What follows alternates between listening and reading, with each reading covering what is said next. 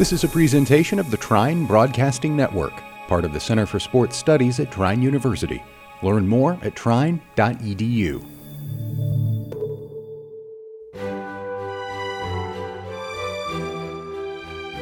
The Humanities Symposia is sponsored by the Humanities and Communication Department at Trine University. It provides a chance for scholars to share their current research with students and the wider community. Today's speaker is Patrick Ridout, a comic scholar and a librarian at Trine University. He graduated from Indiana University with degrees in English literature and English writing and a master's in library science and information science. His talk is titled Hammers, Superheroes, and Apocalyptic Weapons Norse Mythology in Comics. All right. Well, thank you all for coming. My name is Patrick Ridout. Uh, we are here to talk a little bit about Norse mythology here. Um, we're only going to cover a few simple parts. Some of you may already expect what I'm actually going to cover.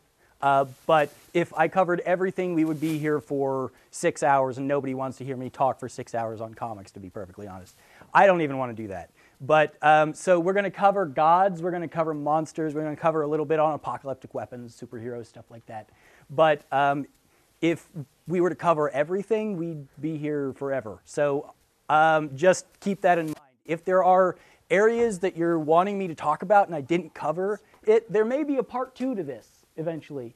Um, because, again, we could uh, be here all day if I covered everything. So, um, get, get started, and hopefully this air media holds up. But um, so we're going to start with a couple of questions, a couple of questions for my research. Um, in particular, I was looking for how the Norse myth, the Norse pantheon, affected comics and manga as a whole. Um, how Thor, Loki, the rest of the Norse pantheon actually affected it. Um, why the Norse pantheon as opposed to Greek or Roman or anything else because that's that seems to be the better version, right? The more common version. Um, so why Norse myth? And then what effects do the gods and monsters have on comics as a whole? Um, so we've got a couple of obje- objectives here to explore the influence of, of uh, Norse myth in comics, explore the Norse myths, uh, why they had such a large influence on the industry as a whole, um, and uh, to understand how gods and monsters are represented in comic form. Um, so, just so we're all on the same page, I am going to cover a little bit about the basics of each god we go over. So you can see the original form, and then you can kind of see what they transform into, how they morph um, based around popular, popular culture and different stories. Um, most of these myths come from these works. Uh, we're talking about the Prose Edda, the Poetic Edda, Tyrfing Saga, Icelandic sagas, and uh, the Volsung Saga. Um, most of the myths that we're going to cover today, most of the gods, most of the um, villains, some of the monsters out there, are kind of the amalgamation, the common version of these. Because if you read all of these, they contradict each other. Much like any mythology, they all have different things, and you know, sometimes a god is a certain way and sometimes a god is a different way. We're going for the baseline. So any of those kind of iffy issues there, we just kind of threw out. Um, so right off the bat, I can answer why Norse pantheon. Stan Lee stated it in, a, in an interview. He chose Norse myths so he wouldn't get called out.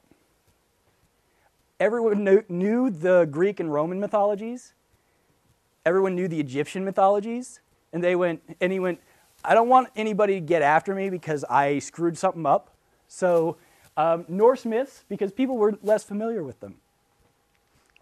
So um, that's a very easy thing to answer right off the bat. But um, we've got a couple of influences, and I'm going to break it down by um, the West and then uh, Japan and Korea because they have two different schools of thought, right?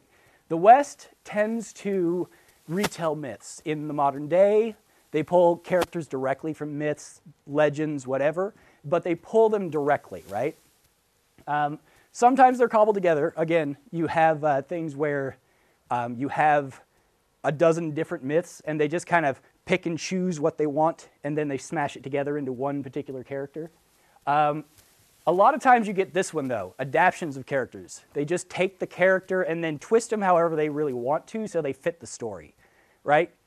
It's the same reason why like Hades is always a villain in a lot of different stories instead of the kind of you know, nuanced being that he actually is. Whereas like Loki or Thor or Odin or any of those have more nuance to them, but a lot of times they'll just grab what they want and then throw out the rest or twist them a little bit so that they represent something a little different. Uh, maybe literal interpretations. We do have people who retell like the Volsung saga in comic form, but most of the time they're just kind of adaptations of, uh, of those myths. And then talking about manga and manhwa, um, most of the time with manga and manhwa, you don't get literal interpretations. There are a few storylines where you have literal interpretations of the myths, but these are a lot more rare. Most of the time, you get either mashups or just naming rights. Everybody associates, you know, Ragnarok with the apocalypse, so everything's named the Ragna canon. Or they name some, some leader or organization Odin or, I mean, I'm sure some of you have heard of like Odin Sphere, the game. So um, that kind of met- methodology is what they use. Uh, mashups are more fun because mashups are somebody heard something and confused it with another group or another mythos. Um, a very common one to see, um, and you'll probably recognize some of the characters in a little bit, but some of the common ones to see, they'll mix Icelandic and Nordic, Nordic myths with Germanic. So they smash them together um, you'll get uh, Japanese influences on different things, but in general, because they've kind of got this amalgamation mixing, you get some very interesting and very unique characters uh, out of there. So let's dig in. Everybody wants to talk about the gods. Uh, so, just as a baseline, the gods we're talking about, pantheon of the northernmost civilization in, in Europe, uh, the Norse pantheon. Nordic for whatever, for whatever reason. Um, they're actual gods, as opposed to just you know semi-gods or demigods or whatever. Um, cannot die till Ragnarok. However, this does come with a caveat. They are immortal in the same way that Tolkien elves are immortal, in that they can't die from age, from disease, whatever. They can die if you put a spear through their chest, as we all see in the Balder myth. Um, most don't interact with humans. A lot of them are more aloof. You get a lot more religion based around qualifications and blessings around you qualified for the blessing of Odin or Thor or whatever. Most of the time, they're not really uh, mixing in with humans. They don't really have time for that. Um, at least, not the um, stuff that we've actually interacted with.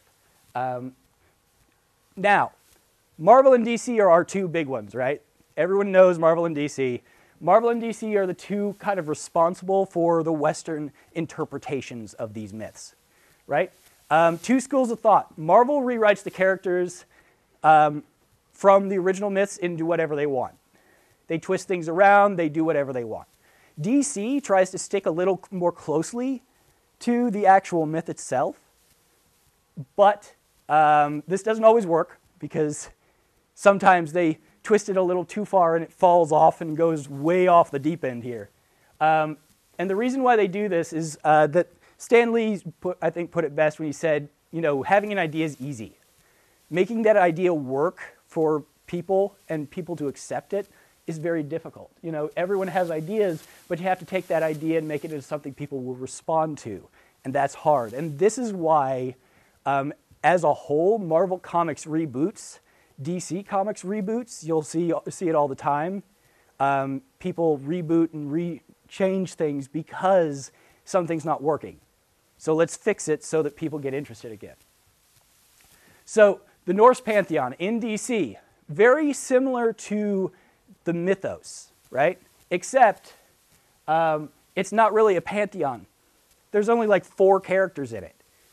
We've only ever seen like Odin, Thor, Loki, we, we barely even saw uh, Freya, who's you know one of the head honchos of it.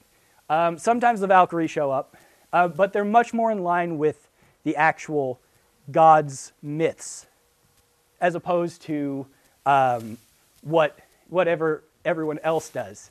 Um, versus the Asgardians, DC just calls them the Pantheon. Marvel calls them the Asgardians. Everyone's familiar with the Asgardians probably because of the MCU. We'll make reference to that a couple of times. The Marvel Cinematic Universe, everyone's seen Thor at some point. Um, But the Asgardians as a whole is a race of people instead of just a group of gods. They have leaders, they have generals and kings and princes and whatever, but the Asgardians are the whole race, the you know few thousand people uh, representing them. They all have immorta- somewhat shortened immortality, right? Um, they're superhuman. They're not necessarily immortal in the same way that the regular gods are, but they all age uh, slower due to uh, consuming the apples of Idunn. But um, basically, they age at like thousands of years versus our hundred years. So they seem gods to us, and they seem gods to ancient peoples, but really they're just another alien race or another realm race. Um, much stronger. They've actually calculated some of the uh, some of the math for this kind of stuff, where um, Asgardians are between 20 and 30 times stronger than a regular human, so they all exhibit, you know, massive superpowers. And it's not just Thor; it's everybody, right? Um, and here's the big one: they interfere with humanity on a very regular basis. This is where we get every Marvel story. This is where we get like Jane Foster, Foster you know, um, becoming uh, Thor's lover and friend and everything else. Um, they love interfering with humans. And you can see, as opposed to DC, there's not just four of them, there's about a million of them at this point. They keep pulling as they need people, you know. So you don't just get Balder and you don't get Volstagg, you get extra ones over and over and over again. So let's talk about the big one. Everybody knows, I've already mentioned him once because you can't talk about Norse myth without talking about Thor at this point. Um, Thor is probably more well known than any other god out there, um, in the Norse pantheon at least. Um, so, Thor the myth, who we're talking about? We're talking about the god of lightning, the god of strength, we're talking about the god of fertility, uh, storms. He's the perfect warrior, right? Here's something you probably don't expect. He's red, red-haired and red-bearded. Um, pulled by a chariot, uh, chariot pulled by goats. Serious to a fault. Not above a prank, though. Um, he, if, if, it's a prank, it's a good-natured prank. It's not Loki, and we're, we're not talking crazy here. Um, he's got a, a working man's strength versus a you know noble godlike strength. This is not the god of the MCU, right? In fact, when you talk about DC and I talk about uh, Thor adhering more to the myth, Thor is mu- a much more brutal god uh, than you would expect. You know, he comes down, um, red hair, red beard, comes through, and is basically a force of nature at this point. Um, he's not always a good god. And in fact, he predates Marvel's Thor. Marvel's Thor shows up in the 60s. This guy shows up in the 50s in comics. So this is one of the very few instances where that particular version of that god shows up first in DC. Um, but he's not always a good god because, unfortunately, this was one of the first introductions we ever had uh, for Norse myth. He is summoned by Adolf Hitler to ki- kidnap the president and the prime minister. He's defeated by the Justice Society. That tells you the age right there. Justice Society before the Justice League. Uh, so, you know, Dr. Fate and Green Lantern before that. But Thor as a whole in DC is not necessarily a good guy. He's just the force of nature you put on the path, and that's where he goes, right? And he, sure, he has an attitude and everything about it, but he's compelled regardless. Uh, so let's move on to the big boy, the one that everybody's here, everybody's already familiar with at least a little bit here. Uh, Marvel's Thor. Marvel's Thor, he's different. Remember how I said Marvel likes to kind of twist things around however they want? We no longer have a, you know, working man warrior. Uh, we now have a warrior god king for justice. He's always a good guy, right? Blonde haired, clean shaven, all American boy. Kind of contradicts itself a little bit. But um, he's often confused with Odin's appearance. Uh, you'll notice the wings on his helmet that show up a lot um, in a lot of um, his depictions. He has the winged helmet. That's not necessarily a Thor thing. And he has other symbols that get mixed and matched in there. And you'll notice um, throughout this, a lot of these gods trade around different particular aspects. They're not limited to just one. They're basically, this is convenient for the storyline, so we're going to pull it from Odin and give it to Freya. Or, you know, pull Valkyrie in and combine her with something else. And suddenly she has Loki's powers or something like that. So, um, this one's very important. It's always a short hammer. If it's a long hammer, it's usually not Mjolnir. Um, and of course, you can talk about his uh, speech patterns as well. He's got a particularly kingly, kind of pseudo Old English style of speaking, lots of thys and thous and thou arts kind of stuff. Um, and, he, and unfortunately, according to Stan Lee and Jack Kirby and everyone else, he's hard to write. He's really hard to write.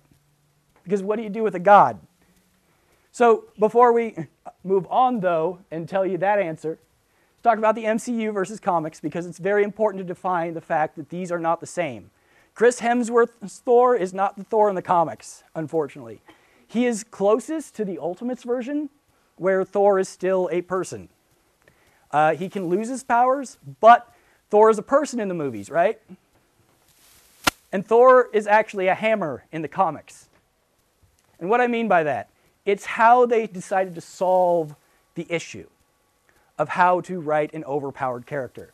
So the hammer of Thor, Mjolnir, um, side of the hammer carries an inscription Whosoever holds this hammer, if he be worthy, shall, uh, shall, be, uh, ah, shall possess the power of Thor, right?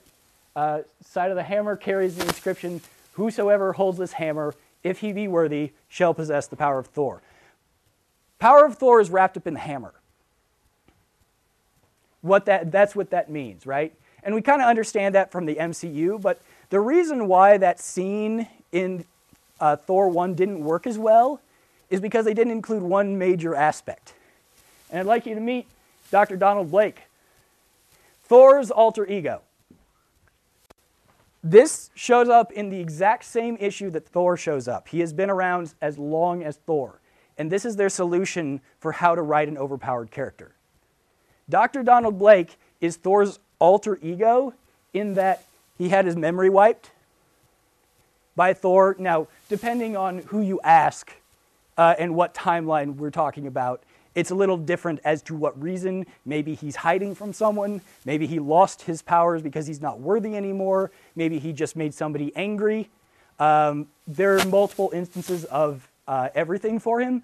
But Dr. Blake is basically a scientist who loses all power of Thor. He's actually Thor in a different form. So, what that means is that Odin basically wipes his memory, takes away all his powers, and wraps all the power, including his physical stature, into the hammer. So, whoever possesses the hammer literally possesses the power of Thor. Meaning, if you're worthy, you can possess the power of Thor, right? So, one thing to notice, though, Dr. Donald Blake is, um, has a cane, basically. Depending on which storyline you're looking at, again, it's different. Sometimes he's been shot, sometimes he was sick, sometimes he was born with it. Whatever reason, he's, um, he basically walks with a cane.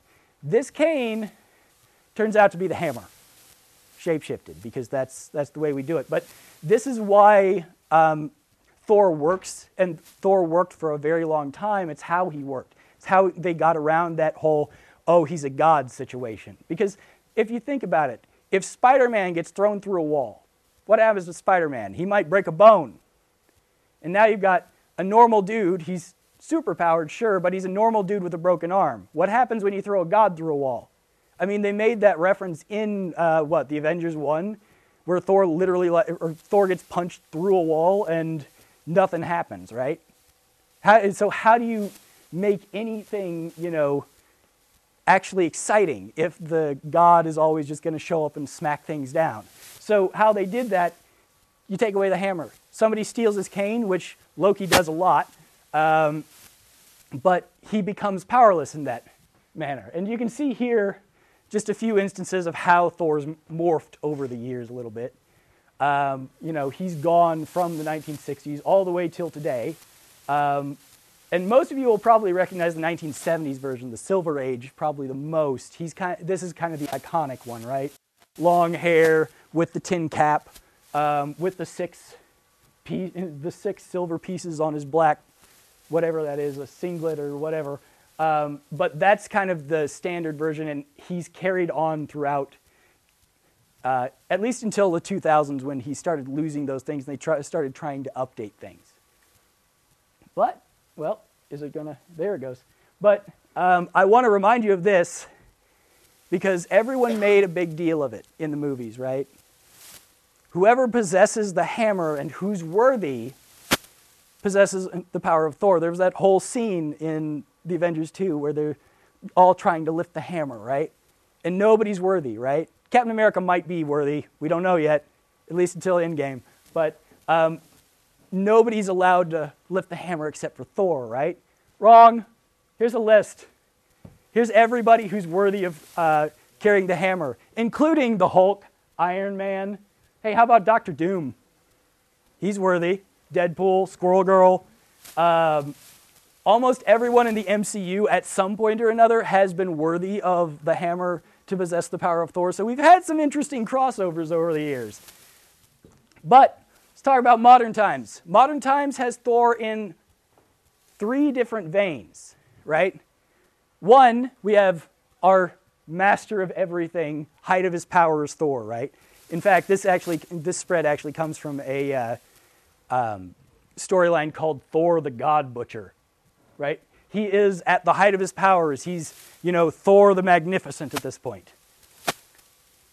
Here's the other Thor, and the one you'll be seeing actually show up pretty soon. Um, Jane, uh, Jane Thor, Jane Foster, Fem Thor, however you want to call it. Um, this is uh, one of Marvel's pushes for diversity from 2014. Um, so basically, Thor loses his powers, but there must always be a Thor, so she picks up the mantle. Now, given that list I just showed you with, you know, the 30, 40, 50 names, you'd think this would be a natural kind of thing, right?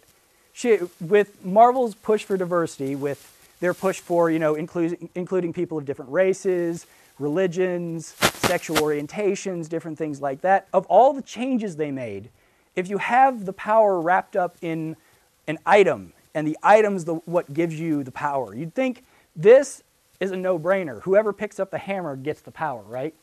However, this wound up being one of the most divisive issues in their diversity push. There was so much backlash by, with this thing. And the reason why is because the author brought criticism into the story. Unfortunately, she was criticized in the way that some people do. Um, there's always that vocal minority. Everyone always knows that you know something changes and no, someone's upset about it, right? Well, the author decided to respond in the comic to her criticisms, and you know, talking about you know how Thor's you, you, can't be Thor. Thor's the manly man and has to you know talk about you know how how, how you know you know manly he is and can't be a female and blah blah blah blah blah and all that other stuff. And then um, she also responded with um, his partner actually not fighting her because of girl power, which didn't um, go over well, to say the least. Um, that writer has since been uh, moved on to other projects, but um, and the writing has um, changed quite a bit. We're not getting that anymore, but um, it is something to keep in mind that that controversy exists. And then the third version, I want to talk a little bit about Valkyrie because you need a little bit of information on Valkyrie. Uh, the Valkyrie, of course, from the original myth, Odin's chosen few, they're basically the equivalent of our angels a lot of times. They watch over the best of the best, right? They're the lovers of heroes and you know the guardians of uh, as of guardians of Valhalla. There we go. Um, so they're the ones kind of with Odin all the time, right? The other Valkyrie, singular, um, is actually Brunhilde. She's combined with uh, the Brunhilde myths, which may or may not be Nordic, uh, maybe Germanic. We don't quite know, um, but uh, basically, she's smashed together with that character. The Valkyrie in Marvel, at least, are not necessarily you know, the host. Sometimes you get the Valkyrie host, which is basically she's the leader, so it's her group. That's what they mean by it.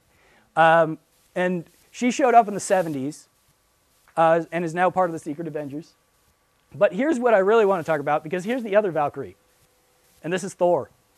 This is the third version of Thor going on right now.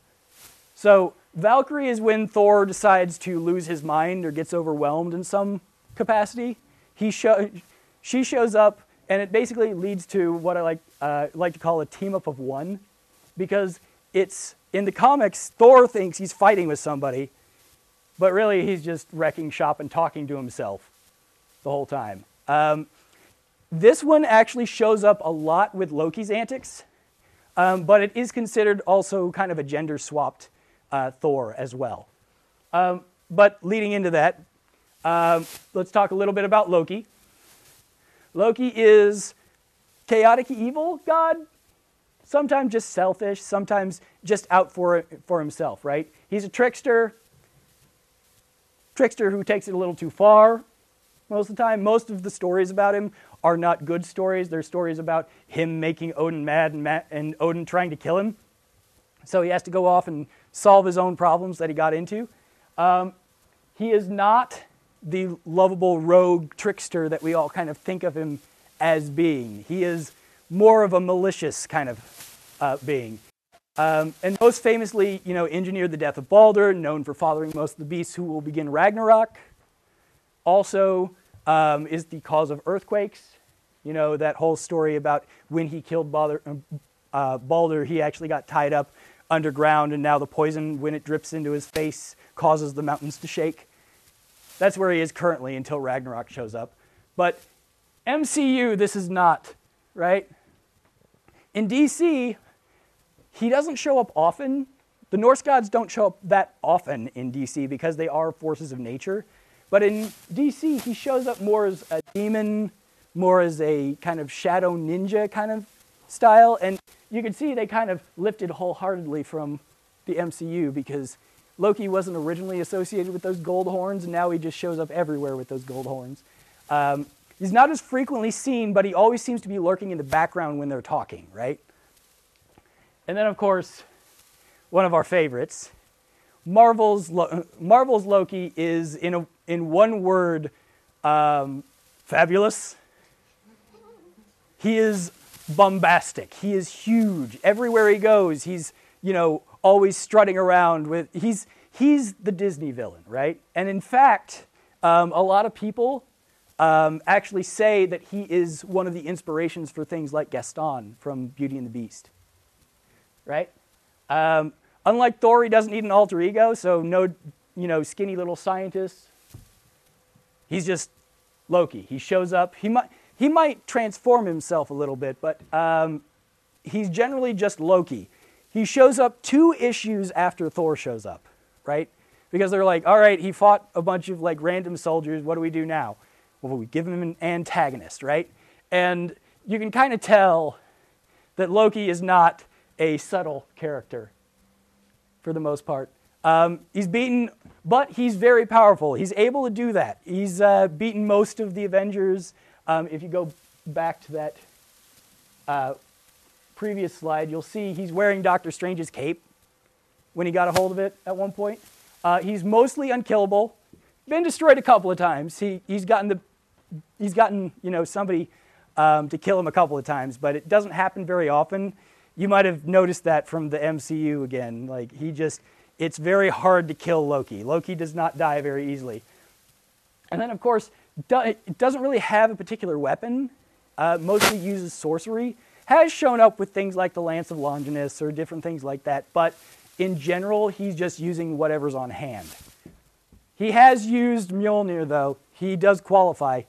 Um, so, and you'll notice from our original version here, he doesn't really look like a middle aged man anymore. He's morphing into Tom Hiddleston. But Loki currently um, has two paths. One, he shapeshifts. And he actually, he actually gender swaps, which was really interesting. One of the main plots that he's had in recent years has been um, him turning himself into a woman and then um, taking over for the Scarlet Witch and tricking everyone into following him and taking over the universe. And then he's destroyed by the void of the universe because he can't take over all of the universe. Um, but the other one, of course, is Tom Hiddleston. um, a lot of Marvel comics have started getting in line with the MCU now. Um, so Loki's become younger. Um, he's become more of a rogue character where, you know, chaotic good, chaotic neutral, not really chaotic evil all the time. He's not just out to blow everything up because he wants to. Um, now he's, you know, self-serving, but yeah, he'll he'll help out if he needs to. But you can see just even in the way they draw his face, he's not necessarily the evil, bombastic character that we had from the 60s and 70s, right? Then let's move on a little bit. Talk about Odin. We're going to just talk real briefly about Odin and Freya, and we'll move on then. But um, Odin, for those of you who don't know, father of the gods, leader, obsessed with the secrets of the universe, right? He's called Odin One Eye because he sacrifices his uh, one of his eyes to actually understand the secrets of the universe, right? It's one of the it's one of his defining traits. He's the god of wisdom, power, strength, death. One of these things is not like the other, but he's also uh, you know he he resides over Valhalla. All the old sla- all the greatest heroes and slain you know soldiers who die in glory go to Valhalla, right? Uh, that's who we're talking about. Odin in DC and Marvel are, is basically the same character. He's an endgame character, meaning he's a lot like Thanos in the MCU, for those of you who are trying to compare things. He doesn't move a lot, but when he does, things happen, right? We spent six, six or seven movies there waiting for him to get off his chair for waiting for Thanos to get off his chair, and once he actually did, that's when Infinity War and Endgame happened, right? Odin's a lot, a lot the same way. He doesn't do much. He might serve as counsel, he might serve as a reference point, but if he goes to war, you get out of the way uh, for both characters. Um, uh, so he's much more a background endgame character. It's not really something you run into a whole lot. And you can see they kind of become the same character because one of these is from DC and one of these is from Marvel, and they're basically ex- drawn almost exactly the same way. You know, um, and this one he doesn't have a helmet, but he does have a helmet. Uh, he's just not wearing it there. Um, but they're basically the same character versus uh, Freya, who Freya is one of those god goddesses that should be included in a lot of things, but isn't included in a lot of things. Um, because, you know, she's all, all often uh, also construed with uh, Frigg or Frigga, however you want to pronounce that. Um, Freya, Frigg, um, is the wife of Odin, goddess of fertility, war, food, cats for some reason. Um, a lot of different, a lot of different things. Um, ruler of the uh, Folkvangr, who, which is the place you go if, say, you die in bed instead of battle, or you die of sickness. You, you didn't do anything wrong, you just didn't die in glory. So um, you go to Folk Wagner um, for people who don't die in shame. In DC, she's a nagging housewife. Yes, most powerful, one of the most powerful goddesses in the entire pantheon. She's reduced to almost nothing. She shows up like twice. And this is one of the only times you can actually find any information on her in DC where she's just the nagging housewife and German for some reason. I don't know why, but she's German for some reason. That goes back to the mixing of cultures. Um, and Marvel, again, you don't see her very often. And really, she's kind of smashed together with three other characters. She's smashed together with Valkyrie, she's smashed together with um, Brunhilde, she's smashed together with um, Sif. So she's not always her own entity. A lot of times she's part of the Warrior Three for some reason. Um, they don't really do much with her, unfortunately. Um, but uh, she is kind of an amalgamation of those characters, and they've taken all of those characters and smashed them into one. So they all have different aspects depending on which story you need. So we do have other gods mentioned but mostly they're antagonists. Everybody remembers Hela. Her real name is Hel with a single L, H E L, um, ruler of the underworld. We talk about Tyr, uh, we talk about Volstagg, um, but these are mostly antagonists for um, our heroes, right? And our heroes are Thor and Odin and the Avengers and whoever else, right? We're not talking about anybody besides the, you know, gung ho heroes here. But um, these guys, and for those of you who don't know uh, Volstagg here, um, he actually did show up in the MCU again. He was the red-haired guy with the big axe, one of the Warriors Three, one of the followers of uh, Thor. Um, is actually an antagonist in his own right. A lot of times he's behind betrayals and different things like that. Um, just something to note. And then I want to talk about this because this is interesting to me. Angela, the Queen of Hell, or Angel, however you want to say it, um, basically is a creation by Todd McFarlane of Spawn fame. Shows up in Spawn. She was bought and is now included in the pantheon of the Norse mythology. And you can kind of see um, we needed a bit of an update. So, uh, because whatever that is, is uh, just a mess. So, um, we did get a bit of an update. She has replaced uh, Hela as the Queen of Hell. And Hela now also got transformed a little bit. You know, she's not Loki's daughter who's been banished to, to Helheim. She is Loki's sister, or Thor's sister, according to the MCU now. Um, and according to most Marvel resources now, they're just uh, that way. But Angela basically was a separate property, much like Wonder Woman is in uh, DC. They were bought out later and uh, included uh, there. She is also plagued by controversy because this is an unedited screenshot, by the way. This is an unedited panel. I didn't edit any of this. Um, this was edited by the author. The author made the same mistake as the Thor author where she started calling out her uh, critics in story. So, something of note if you're ever writing a comic, ignore your critics or address them outside the comic, because otherwise, uh, these kind of blow up. Um, this actually got memed by the community for like six months, maybe a year uh, before it died down. This would have disappeared in like a couple of weeks if they hadn't done this. But let's talk about the mix up.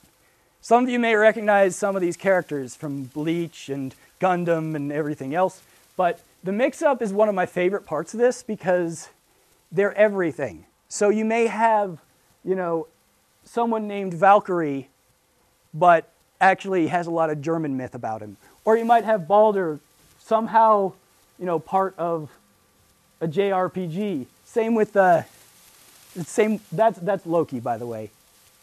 Um, Lo, you know, Loki might become an assassin in um, a Korean manhwa. Wagner turns into a robot. They just take these things and do what, what they want with them. Uh, Loki becomes a detective. Uh, Freya falls in love with Hercules.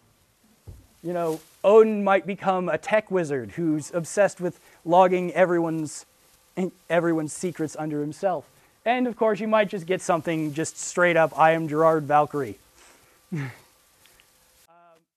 you have things like Attack on Titan with Ymir, um, or a variety of others, uh, like Saint Seiya or any other type of series. And here's just a few of them that I've found that's taken either ideas, names, whatever, and mixed them into the story. Maybe they're blatant, maybe they're not.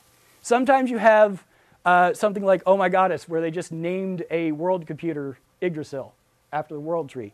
Sometimes you have something like Berserk, where they use Nordic runes. They have a lot of similarities between the stories from like the Poetic Edda, but or the characters from the uh, Prose Edda, but they never name them that way. Um, you know, you have Gundam, where the you know giant mech suits get named after things. You do have uh, actual gods show up in things like Sandman, or you might just have something ridiculous like Attack on Titan, where they're talking about the Jotun and everything else, um, only they're not called that, right? They're called Titans. Um, so DC and Marvel did get in on this because DC and Marvel, uh, and other comic publishers do a kind of wave system where Marvel and DC influences the industry, and the industry then takes that idea and moves it in a certain direction, and then DC and Marvel copy that idea. So it goes kind of back and forth between them, right? Um, so this is the result of uh, Marvel and DC getting bored with their standard myths and then starting to mix things up and watching um, people, other people do this. Uh, so uh, DC and Marvel started doing crossover pantheons. Uh, Norse and Greek were the most common, which I was able to find. Um, you've got uh, Hercules and Odin mixing together, and you've got, or, you know, Thorion the Hunter, which is Orion and Thor. Um, Odin and Thor are, are very susceptible to this because Loki, for some reason, has, since he's more antagonistic, he doesn't always qualify for those mix ups because, it, unless you're mixing it with the devil, he has appeared as the devil about a thousand times at this point. Notice the giant golden horns that always show up with him.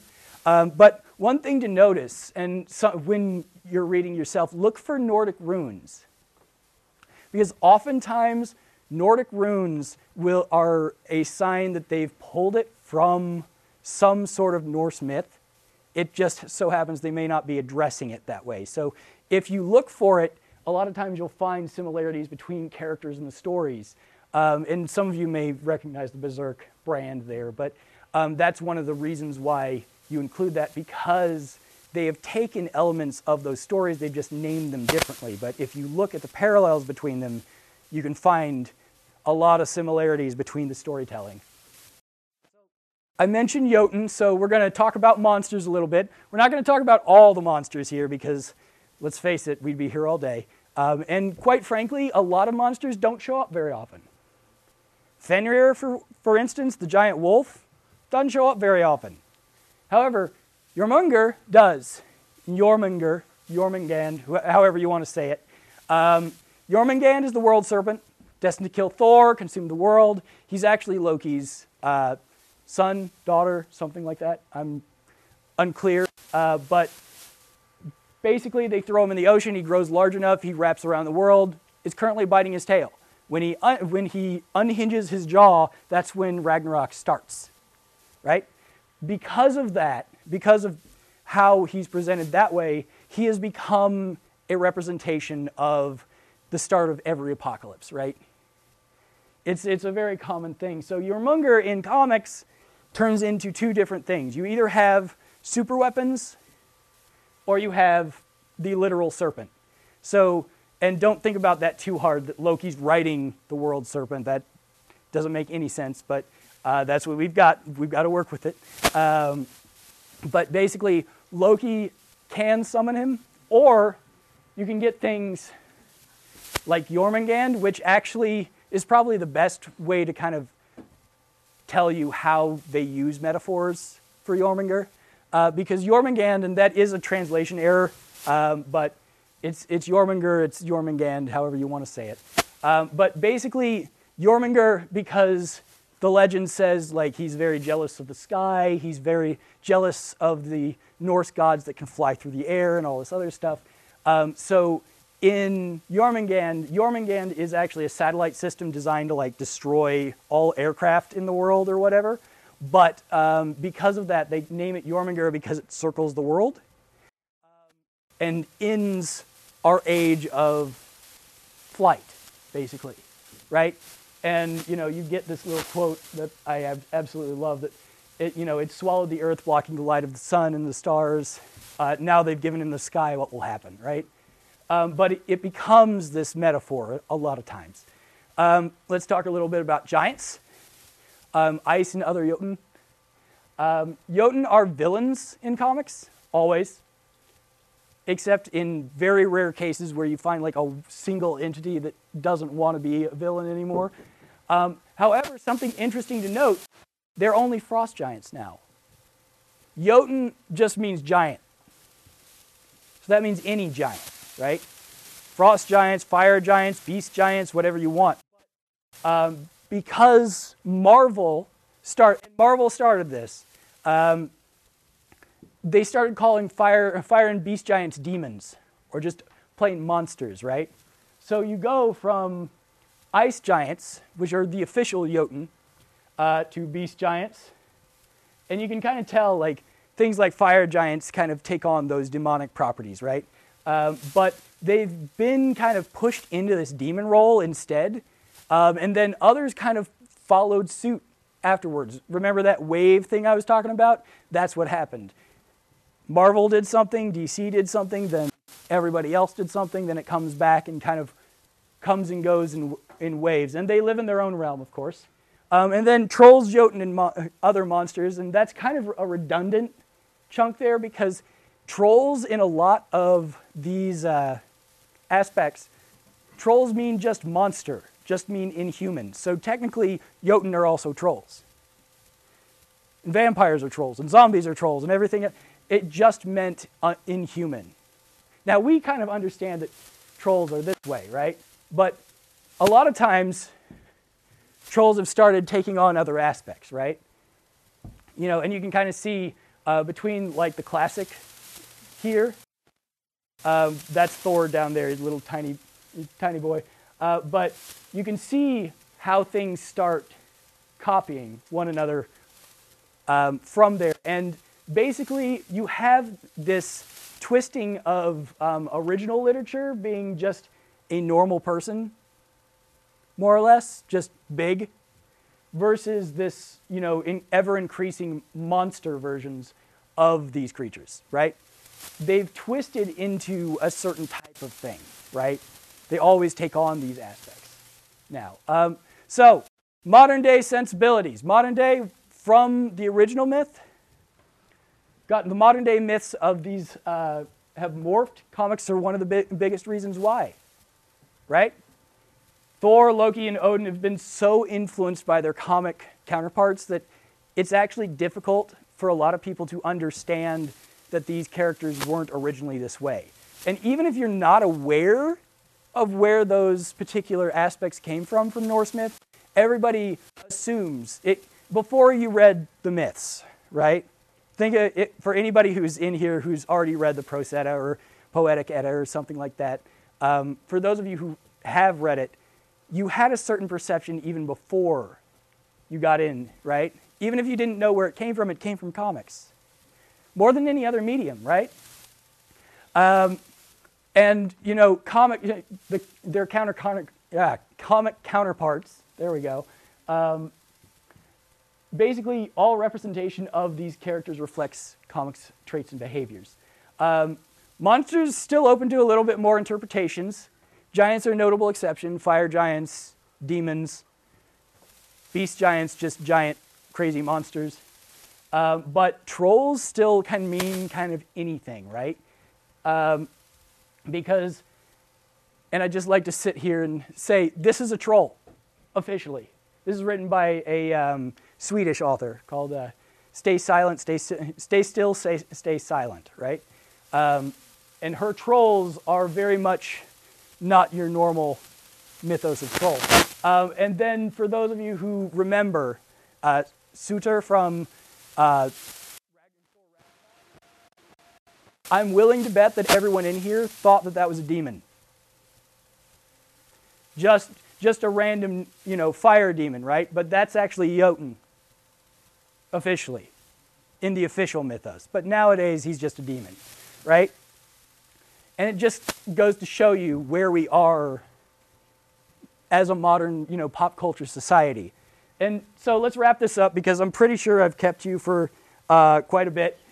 Um, so, um, the, so in conclusion, our interpretation of, our interpretation of Norse mythology uh, has changed from its original version. Marvel and DC um, and other comic publishers are responsible for this. Uh, Stan Lee himself and Jack Kirby um, basically changed a mythos and how we understand a mythos. Um, and then um, of course, our views of the myths are more influenced by comics rather than any other medium, right? Even if we don't know where that comes from, we all have an image of certain things. If I tell you that Thor, to think of Thor, you think of probably the blonde-haired, blue-eyed, you know, guy that flies through the sky, right? You don't think of the red-haired, red-headed, red-bearded guy in a chariot pulled by goats. So our influences have actually been influenced more by the comics than almost anything else. So, our vision of those um, and the visions of the myths, you know, comics are tend to be a little bit more than what we think about, right? So, a couple of things to think about. Uh, you know, how have your perceptions been changed by comics and Norse myth? You know, and then is there, is there a particular way that comics have changed your perception of Norse myths and North, Norse gods? And it's just something to think about as you find this information out in the world. Just think about how your interpretations of these myths and legends have been affected. Because it's, a, it's an interesting topic, and I just want you guys to pull that along with yourself uh, out into the regular world. Do we have any questions? Thanks for listening to this presentation of the Trine Broadcasting Network, part of the Center for Sports Studies at Trine University. Learn more at trine.edu.